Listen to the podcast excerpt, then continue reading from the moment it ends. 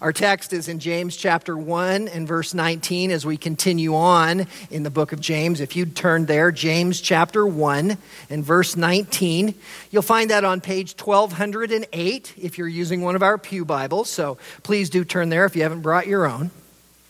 Our title for our message this morning is A Proper Religious Affections proper religious affections. Now, we began this discussion a couple weeks ago, and we continue on today, and we spoke about at that time the importance of that word proper in the title. Because there are a lot of people that have religious affections. There are religions all over the world. In fact, we had the blessing of having dinner with Bill last night, and we were talking about Japan and the many, many religions that exist even in that small country. Taoism, Shintoism, Zenism, and, and a number of others. And so there's a lot of religious affections out there, but it's critical that we recognize the proper religious affection. That is the affection which focuses and centers on Christ and not the other religions or cults that are around the world.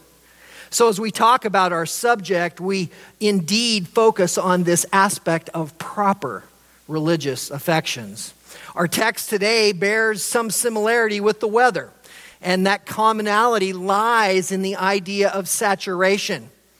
Last week for Father's Day, my wife and kids gave me a couple of gardenias to plant out in the back garden, and I was ecstatic about it because every time I come into the church and those are blooming out on the walk, I have to stop and take a smell. So I was so thankful to have a couple at home for myself. And as Averill and I planted them one warm afternoon this week, the concept of saturation became very clear and uh, the weather as well as a function of that as i came in and was pretty much just running with perspiration after that fairly short endeavor. Well, today in our text, we're going to have a similar experience, only in a different realm. We'll call this part two of our discussion, as this is our second endeavor into this great text. So, this is proper religious affections, part two, if you will. Let me read our text and then we'll make some comments about it. James chapter 1, beginning in verse 19, if you would follow along. This you know, my beloved brethren, but everyone must be quick to hear, slow to speak, and slow to anger. For the anger of man does not achieve the righteousness of God. Therefore, putting aside all filthiness and all that remains of wickedness, in humility receive the word implanted, which is able to save your souls. But prove yourselves doers of the word, and not merely hearers who delude themselves. For if anyone is a hearer of the word and not a doer, he is like a man who looks at his natural face in a mirror. For once he has looked at himself and gone away, he has immediately forgotten what kind of person he was. But one who looks intently at the perfect law, the law of liberty, and abides by it, not having become a forgetful hearer, but an effectual doer, this man will be blessed in what he does. If anyone thinks himself to be religious and yet does not bridle his tongue, but deceives his own heart, this man's religion is worthless. Pure and undefiled religion in the sight of our God and Father is this to visit orphans and widows in their distress and to keep oneself unstained by the world. As we looked at this text a couple week, weeks ago and, and began into this great scripture, we saw that verse 19 was the springboard for the whole section of the text. James began with this very tender and inclusive greeting, my beloved brethren. And we talked about how he did so when he wanted to associate with himself to the church and make them realize that he was not separate from them. He was not some high and lofty theologian that could not relate to the challenges and problems that the congregation had and the difficulties in which they struggled. So he associated himself with them. And he also did so when he was going to have a particularly difficult text that he was going to bring forward. And he began with this command in verse 19 Know this or per the New American Standard, this you know. That, that verb tense indicated a command about information that he expected that they should already understand. The verb for knowing here is head knowledge. There are two words, as we often talk about, both in the Hebrew and the Greek, for this word know. One is the, the head knowledge or the understanding, and the other is the heart knowledge or the experiential knowledge. Here he is talking about the head knowledge that we are to have as we come to this understanding that he commands them to realize. And this is something they've heard before and of which they should already have this knowledge of. And the verb indicating that tense. And then he gives the effective introduction, which describes these three areas of hearing and of speaking and of anger. Now, the proper application of these three elements is what James expects his audience to know. And thus, he commands them in this fashion. We'll see that the order in which these are discussed is changed from the introduction and as we move into the text. And we'll also notice in verse 19 that he specifically applies this to each person. Again, our New American Standard reads everyone, but a literal translation of that text would be every man. So this is an all inclusive text. James is including himself, as he does with my beloved brethren. And it is every person to whom he writes, and therein universal to every believer. Because as he addresses them as his brethren, he is specifically relating to those that are true believers in Christ. And every person is to be quick to hear, slow to speak, and slow to anger. Interestingly, there's a unique construction that precedes both of these verbs, hearing and speaking, in the Greek text. That structure indicates purpose and it focuses on the beginning of the action. We might translate this as quick so as to hear, or slow so as to speak. The focus is on the beginning of the action, that is, the beginning of the hearing or the beginning of the speaking. So, at the beginning of your response to a situation, he's saying, Be quick to hear. At the beginning of your understanding, be slow to respond or to speak. And the point of the, the adjective that describes the speed, that is either quick or slow, is to modify the action of the verb so that it is rightly accomplished. And that is so important for us to understand. When he says be quick so as to hear, he means that as this comes to you, at the beginning of your hearing, be quick to comprehend and to take it in. In the same fashion, he says, at the beginning of your speaking, be slow. Allow that to, to permeate. Allow yourself to consider what you are saying at the very beginning. Do not allow rash words and thoughts and reactions to come forth. And we discussed last time that the situation that James is referring to in verse 19 is back in verse 18. It is the word of truth, the scriptures.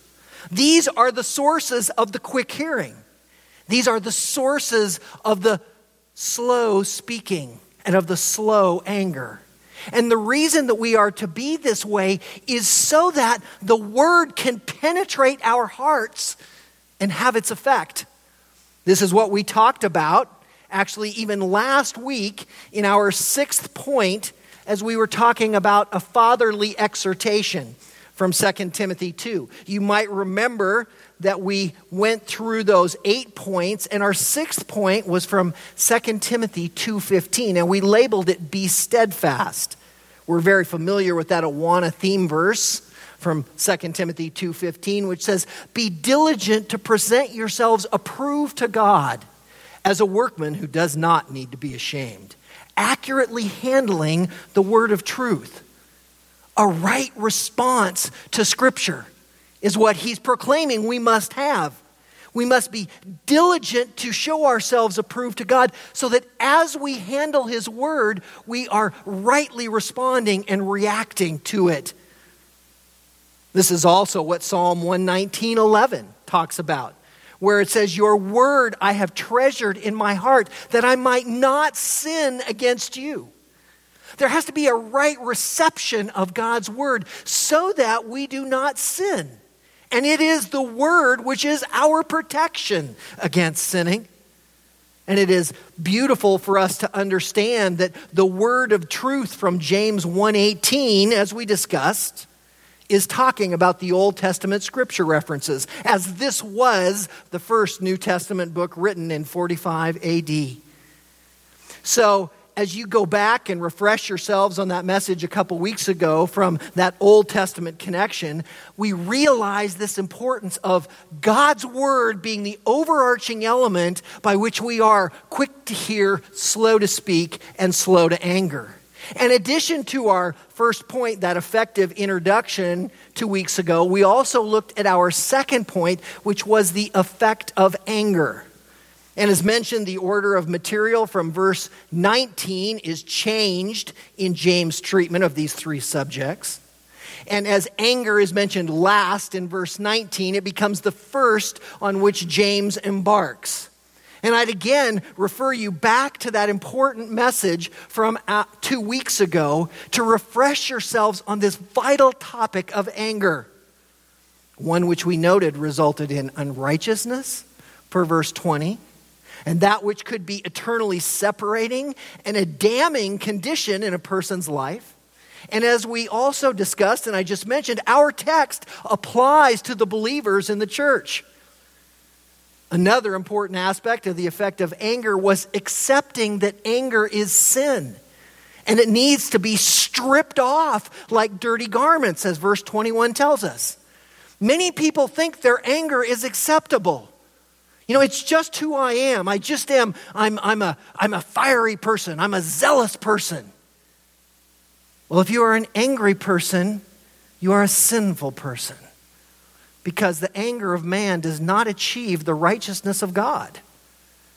So we need to understand that if we are those that are angry then we must strip that off, as verse 21 tells us, as those dirty garments. And also the aspect of eternity, which results from a right understanding and response to anger. This because one's receiving the implanted word of God, which is able to save your soul. I, again, can't stress enough the importance of this section or encourage you strongly enough to reconsider that topic from a couple weeks ago. Well, it is that last phrase from verse 21 that speaks of receiving the implanted word of God. This is the phrase that launches us into our third point in our text for today, which is the effect of hearing in verses 22 to 25. The effect of hearing. Hearing the word of God is a critical component. I don't think anyone would disagree with that. After all, Scripture tells us that it is the Word of God alone that will not return void. So I think we all understand how important it is that we hear the Word. The necessity of hearing is so clear from our personal relationships, isn't it? I've shared with you as attempting to be transparent when my wife and I are privileged to have those times of intense fellowship and as those occur and we're not getting along as perfectly as we might, perhaps some of you can relate to not hearing if you have had those times of intense fellowship in your relationships. And rather than your spouse listening to what you're saying, you're sure they are just poised and ready to launch.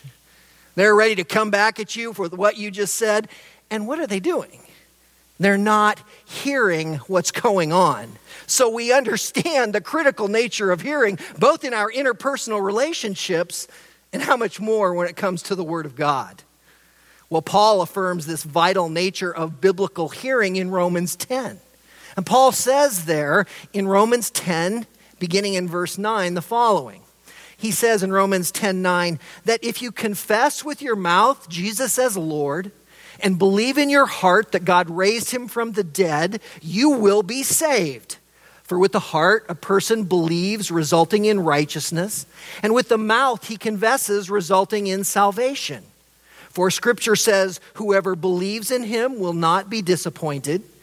For there is no distinction between Jew and Greek, for the same Lord is Lord of all, abounding in riches for all who call on him. For whoever will call on the name of the Lord will be saved. How then will they call on him whom they have not believed? How will they believe in him whom they have not heard? And how will they hear without a preacher? So, salvation, as Paul tells us, comes from the Word of God, and it occurs by confessing and believing. As we've discussed, that confessing is not a, a one time proclamation. It is not confessing and walking down the aisle. It is not confessing in the waters of baptism. It is not praying a prayer one time and then living your life. That is an ongoing action of confessing Christ in our lives, confessing Him as Lord and Savior and sovereign and controller. And it is also an ongoing action of believing. The, with the heart, one believes, resulting in righteousness. So that as we look in God's word and we continue to believe and we continue to understand and we continue to allow it to wash us, then we are carrying forward the continuous action of believing. There in confessing and believing, we are saved. We also see that Paul talks about the importance of the scripture and that through the scripture, those who believe will not be disappointed. And whoever calls on the name of the Lord will be saved. God will not turn away any who come to him. But it is that verse 14 that grabs us regarding hearing. How then will they call on him in whom they have not believed? And how will they believe in him whom they have not heard? And how will they hear without a preacher? The necessity, the vital nature of hearing is so clear. Well, as James reflects the effect of hearing, he does so by noting three aspects of hearing the Word of God. I've included these as three subpoints in our message for this morning, and you'll find them in the outline before you. We begin with the first of these, which I've titled A Biblical Response. A Biblical Response in verse 22. James begins verse 22 by saying, But prove yourselves doers of the word. James connects verse 22 back to verse 22 by this, or verse 21 rather, to that conjunction, but. We've often talked about James' use of contrasts, as Proverbs also uses many contrasts, and James is kind of like the, the New Testament proverb.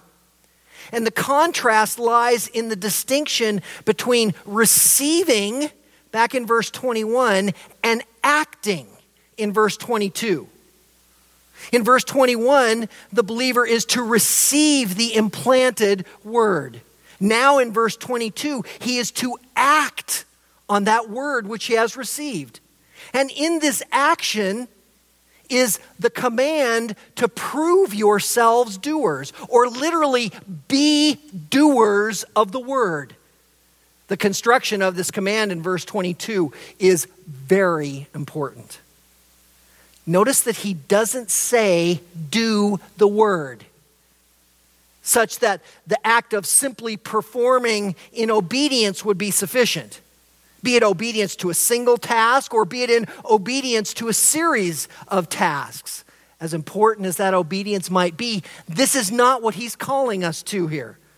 Now, I suspect most of you young people understand the importance of being obedient to God's word and being obedient to your parents' commands to do something. I assume that when they tell you to clean your room, or I assume when they tell you to take out the trash, or I assume that when they give you any command to be of help to them, that you understand that if you don't obey this command that there will be consequences for your actions. Well, that's exactly the understanding that James is bringing to us. But he just isn't emphasizing obedience to tasks. He is commanding that the individual become one who is a doer of the word. Not just one who does a few acts in obedience to God's word, but one whose very life is exemplified as a doer of the word. Do you see the critical distinction here? We can return to the example of a child doing the commanded tasks. That child may go ahead and carry the garbage out. That child may go ahead and clean his room. And therein, he is just one who is doing the task. But when he becomes one who desires to keep his room clean, when he is one who is always trying to look at a way to help his parents, then he is no longer one doing tasks. He is a doer. He is one who wants to continually, with his life, be obedient and to help his parents. That is the distinction that's being brought before us in this text. This is another vital connection of being a doer versus just doing tasks. And it comes up many times in Scripture. In fact, I'd like to ask you to turn with me to one of those locations in Matthew chapter 7. Matthew chapter 7 and verse 21 to see the importance of this distinction between just doing tasks and being a doer of the word. Find it on page 964 if you're in our Pew Bible. Matthew 7 21. And as James often connects Jesus' teaching and particularly the Sermon on the Mount, so he does so here also.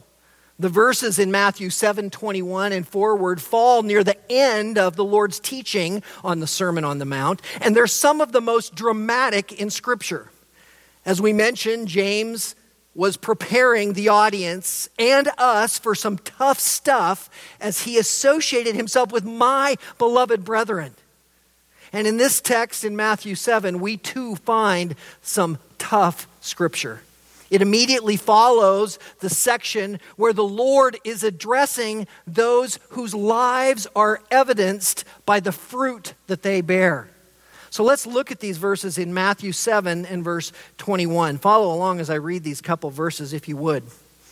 Not everyone who says to me, Lord, Lord, will enter the kingdom of heaven, but he who does the will of my Father who is in heaven will enter. Many will say to me on that day, Lord, Lord, did we not prophesy in your name? And in your name cast out demons? And in your name perform many miracles?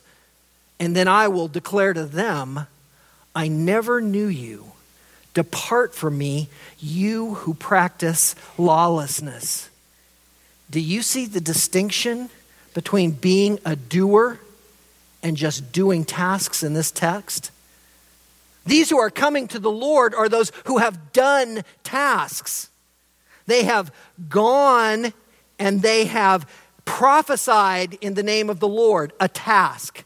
They have cast out demons in his name, a task. They have performed miracles in his name, a task but they are not doers of the word, and therein the Lord casts them from himself. And he says, Depart from me, you workers of iniquity, for I never knew you. It is vital for us to understand the distinction between doing tasks and being doers of the word. The Lord confirms and continues in this section by teaching on the two foundations the solid rock of Christ, on which to build a house, or the sand. And as the storms of life come, the one built on the rock will stand, and that on the sand will wash away. The same concept comes forward. Where are we founded? Are we the doers or are we just those who build a house assuming that it is standing on truth when in reality it is not? Let's return back to James 1:22. After telling us to be doers of the word back in, in James 1:22, he contrasts this with those who are not doers of the word, namely those who are just hearers. And being a hearer is self explanatory. It's one who hears and doesn't do anything about it. You tell your child to empty the garbage, and he sits on the couch. And you tell him to empty it again, and he sits on the couch. And on and on it goes until you either get irate with him or for some reason something clicks and he decides to move. Well, here is the issue of the one who is a hearer. It's one who doesn't do anything about the Word of God, which he is hearing. Beloved, the Word of God must impact your mind. That's what verse 19 was telling us. Know this. This was James' exhortation in that first verse. But it must do something else. It must change your heart. It must cause a response. It must cause you to be a doer and not just a hearer. If you're exactly the same person when you leave church that you were coming into church, then there's a problem. There's a disconnect. If you're the same person you were a year ago, five years ago, 10 years ago, then there's a really big problem. You might be emotionally stirred, but will you live differently? Are you changed? Are you obedient and desiring to be a doer of the Word of God? Are you desirous of making every area of your life that which honors the Lord and His Word? In putting off sin, in evangelism, in discipleship, even in believers' baptism? Are we obedient in every area of our lives? Because only then are we doers of the word. As we continue to pour through God's word and to find ways in which we are not, in which we are not obedient. And we desire to change. We recognize that and we want to be that child who is obedient to our Father. James illustrates the danger of this at the end of verse 22 by noting that those who are just hearers delude themselves. They think they're being spiritual and religious, yet they are not changed. Not only are they not changed, but they are self deluded. Beloved, every time we come into the Lord's house, Every time we are in God's Word, whether it be corporately or privately, we must expect to be changed. Or to use James' language, you must prove yourself doers of the Word. Francis Schaeffer was a powerful Christian writer from the 50s and 60s, and he wrote a book titled, How Now Shall We Live? Many consider it his masterpiece of the dozens of books he wrote. And in this book is a famous statement that is the essence or the thesis of the entire book. And it, it reads as following. And I quote Christianity is not a series of truths in the plural, but rather truth spelled with a capital T. Truth about total reality, not just about religious things. Biblical Christianity is truth concerning total reality. And the intellectual holding of that total truth and then living in light of that truth. See, we tend to put our Christianity into compartments and our secular world into another compartment. And we think that these are two different areas of life. And they are not. There is one truth, and it is God's truth. And it is fully sufficient for all matters of life and godliness. And we must understand that it is this which we must live by. We don't take a series of truths and my truth isn't my truth and your truth isn't your truth, and those out there of various different persuasions do not have their own truths. There is one truth, and that truth is Jesus Christ and His revealed word. And we must live and abide and be doers of this truth. Our second subpoint follows in verse 23. After a biblical response, we have an unbiblical reflection. Look at verse 23 with me. For if anyone is a hearer of the word and not a doer, he is like a man who looks at his natural face in a mirror. For once he has looked at himself and gone away, he has immediately forgotten what kind of person he was. Now, James gives us an unbiblical illustration of what he just talked about in verse 22, namely being a hearer and not a doer. And James says that he's like a man looking in a mirror. The verb for looking is variously translated, and it could be translated as to observe. Some Bibles have it as look intently or beholding. It describes intense sensory perception, or one dictionary says it is attentive scrutiny. There is an element of contemplation and careful examination that is going on as this man is looking at himself in a mirror. All that to say, it isn't just a glance or a casual look as he goes by the way. This one is studying his face in a mirror. Now, this follows based on what a mirror was in the ancient world. This wasn't a, a smooth piece of glass that was polished and had a metal backing on it so that it reflected almost the identical image which was before it. You see, the, the mirror of the ancient world was made of precious or semi precious materials. It was either gold or silver or bronze or copper.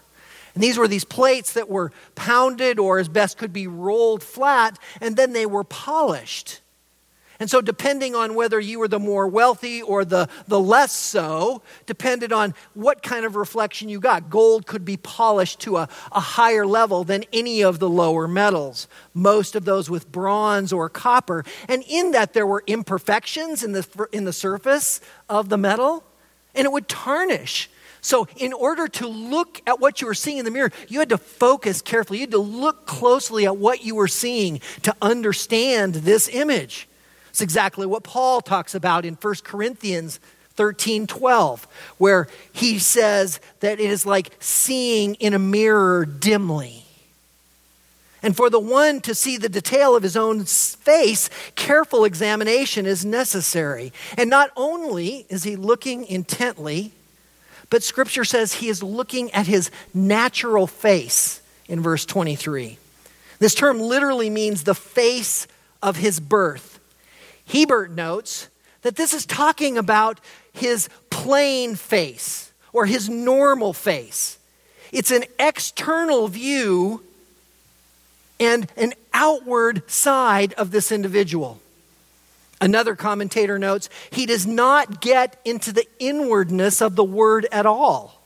We have these hearers to contend with in our preaching.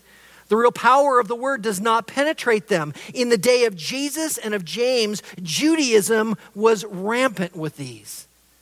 Those who sit under the good teaching of the word of God, but when difficulties or decisions of life come up, they do not look to the word for their direction but they look to their own hearts and they look to their own understanding, not trusting in the Lord or in His Word, in direct violation of Proverbs 3, 5, and 6, which they know so very well.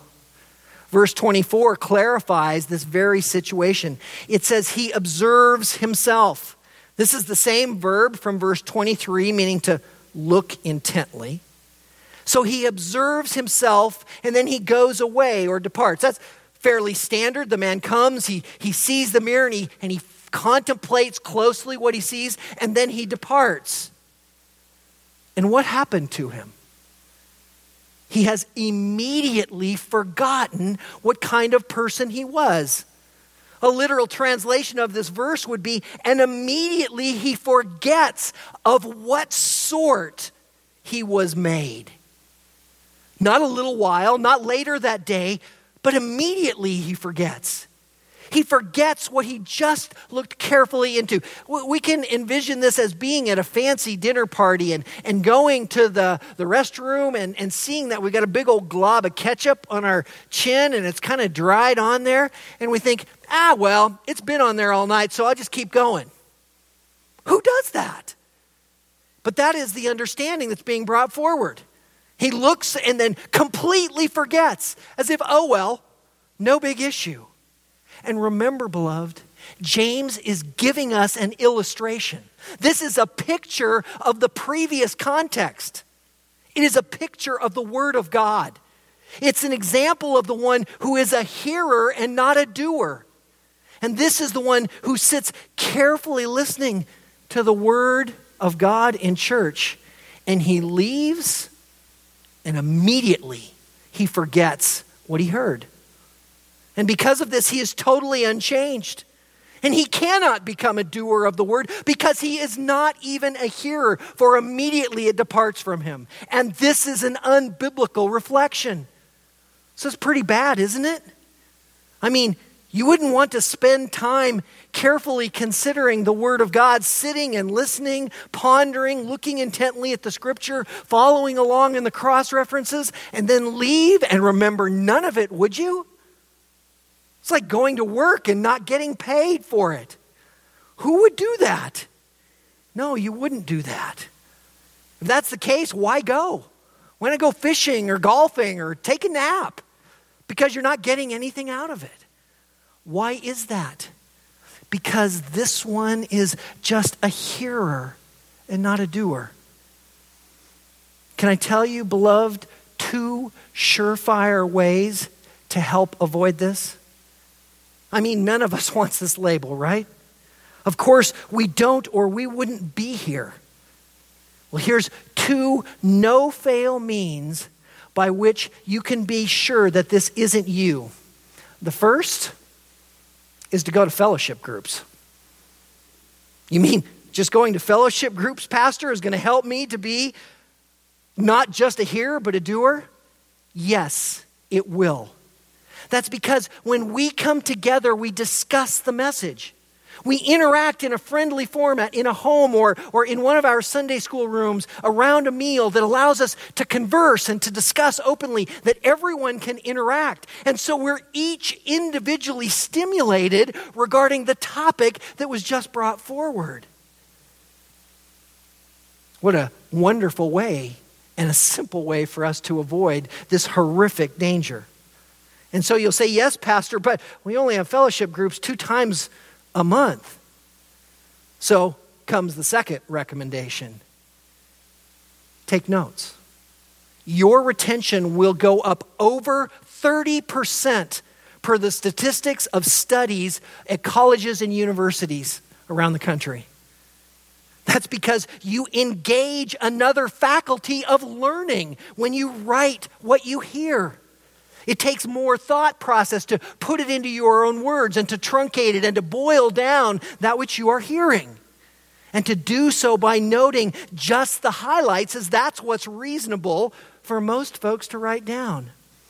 Oh, and by the way, if you review those notes later in that day, it will further increase your attention. And it will be like a mini fellowship group every week.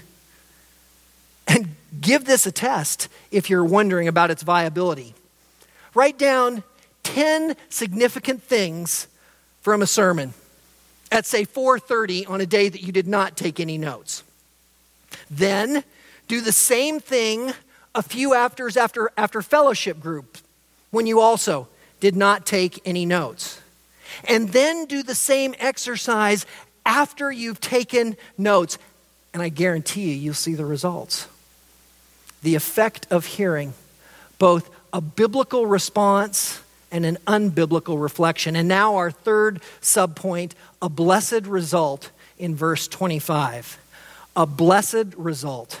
Verse 25 delivers this third aspect of the effect of hearing, where it says, But one who looks intently at the perfect law, the law of liberty, and abides by it, not having become a forgetful hearer, but an effectual doer, this man will be blessed in what he does.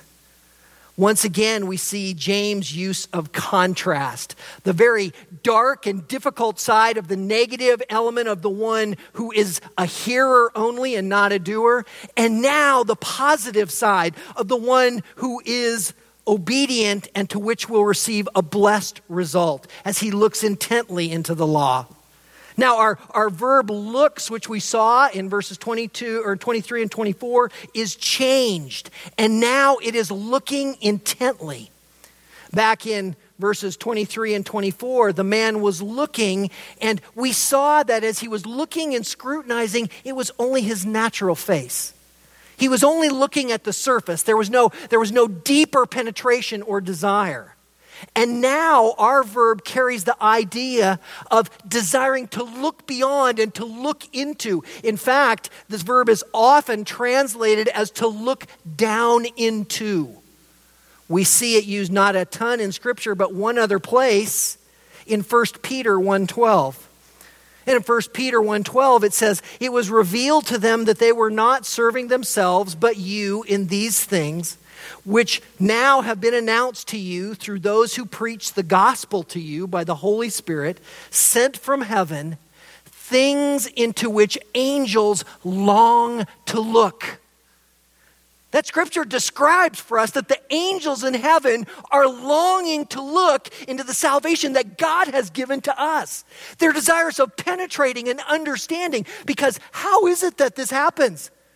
They know what God does to those who are disobedient. They have seen a third of the angelic realm cast out from heaven for their disobedience. How is it that these who are disobedient receive the gift of Christ and receive forgiveness and receive his righteousness and they long to look into it? This is the same idea in verse 25 of the one who looks intently or longs to look. And what is he looking into? The law. Now, the law is a reference to the entirety of the Old and New Testament scriptures. Now, there can be several nuances to that word law and the way that it's used, and so it is in our text. In our text, it's called the perfect law and the law of liberty. Well, where it speaks of the perfect law, it's reflecting on the inerrancy and the infallibility of God's word. God's word is without error from beginning to end. From Genesis 1 1 to Revelation 22 21, there is no conflict, there is no error in this word. It is infallible. It will not cause you to stumble, it will not cause you to err. It is inspired. It comes to us from God Himself. He has breathed out this word so that we who are breathed into by Him would have a manual of how we're to live our lives, how we are to be doers. It is perspicuous, that is, it is clear, it is understandable, and it is sufficient, as we've already described, for all matters of life and godliness. This is the perfect law. And it is also the law of liberty. And we understand that term liberty perfectly. It means freedom. We prepare to celebrate the freedom of our country, the liberty that we have to gather in a place like this and proclaim the truth of God amidst a world and culture, even in our own cities and our own neighborhoods, that is hostile to that truth. This is liberty. God's word is the law of liberty. It sets us free from the deadly grasp of sin. The liberty comes from the work of Jesus Christ on the cross at Calvary. The gospel is what brings us life. We are free from sin because Christ has borne all of the sin for us. We are free from the wrath of God and we experience the law of liberty because He has borne it. But we must understand, in light of that truth, what he has done and who we are, and that there is an inseparable chasm between those two that only the cross of Christ spans. And that we must accept that truth, and that we must come to him, crying out to him, desiring for the gift of salvation, for the gift of repentance. And scripture tells us, beloved, that he will in no wise cast you out if you would but come to him freedom from sin and wrath. And both the Old and New Testament speak of Jesus' deliverance. John 8:34 directly addresses this where John says in chapter 8 in verse 34, Jesus answered them, "Truly, truly I say to you, everyone who commits sin is the slave of sin, opposite of freedom." The slave does not remain in the house forever, but the son does remain forever. So if the son makes you free, you'll be free indeed. Beloved, do not be ensnared to the devices of Satan and of his minions. Do not be ensnared to the hell of this world and its sin and its lust. Do not be ensnared by the sin that is in your very flesh, but be free through the law of liberty of Christ. But notice, not only does this one look intently, but he abides by that law of Scripture. That is, he dwells in it, he lives in it. It is part of the very fabric of his being. And the result of this intense looking and abiding is that this one will not become a forgetful hearer.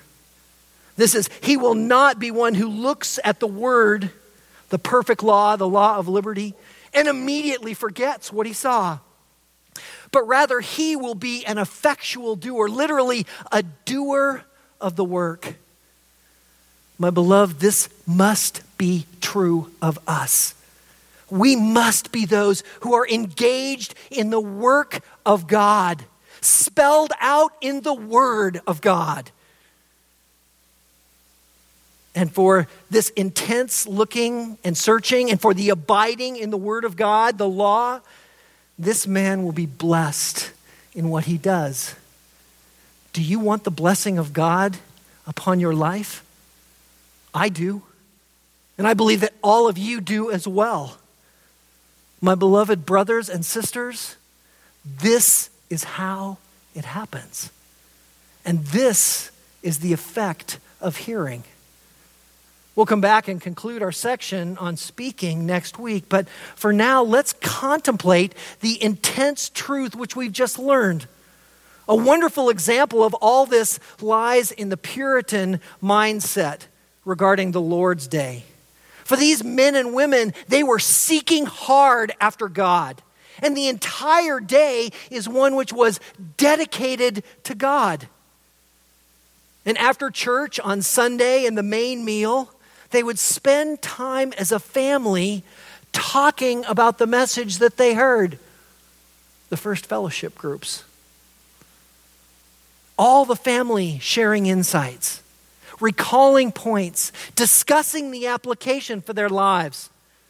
Richard Baxter believed that people who were physically overworked during the week were not tired in mind, but in their bodies. And so he wrote, and therefore there is no recreation so suitable to them as the ease of the body and the holy and joyful exercise of the mind upon their Creator and their Redeemer and their everlasting rest. End quote.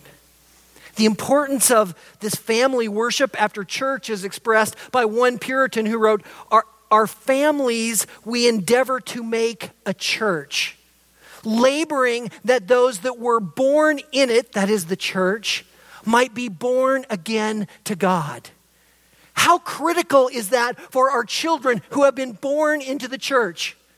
We praise the Lord that they do not have the experiences of sin and darkness of those of us that came to the Lord later in life. But because of that, they do not see the powerful contrast. And therein, we must make certain that we do just as he says.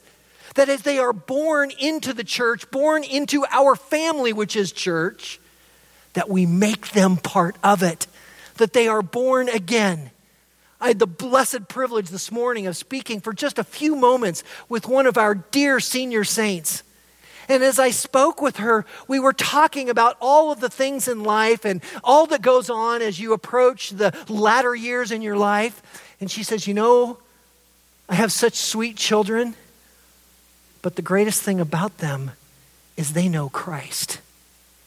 Beloved, that's all that matters. There is nothing else that is of vital nature our children knowing the Lord. That's all that lasts. There's nothing else that we take with us. What a wonderful picture of being doers and not hearers only. You see the concept of saturation we spoke of earlier, don't you? No, it isn't being soaking wet with perspiration from working outside on a, a, warm, wonderful Alabama afternoon. Rather, it's being saturated with the Word of God. Being a child so desirous of pleasing our Heavenly Father that we are daily searching to know Him better, daily desiring to be more obedient to His revealed will daily wanting to love Him more as He has perfectly loved us.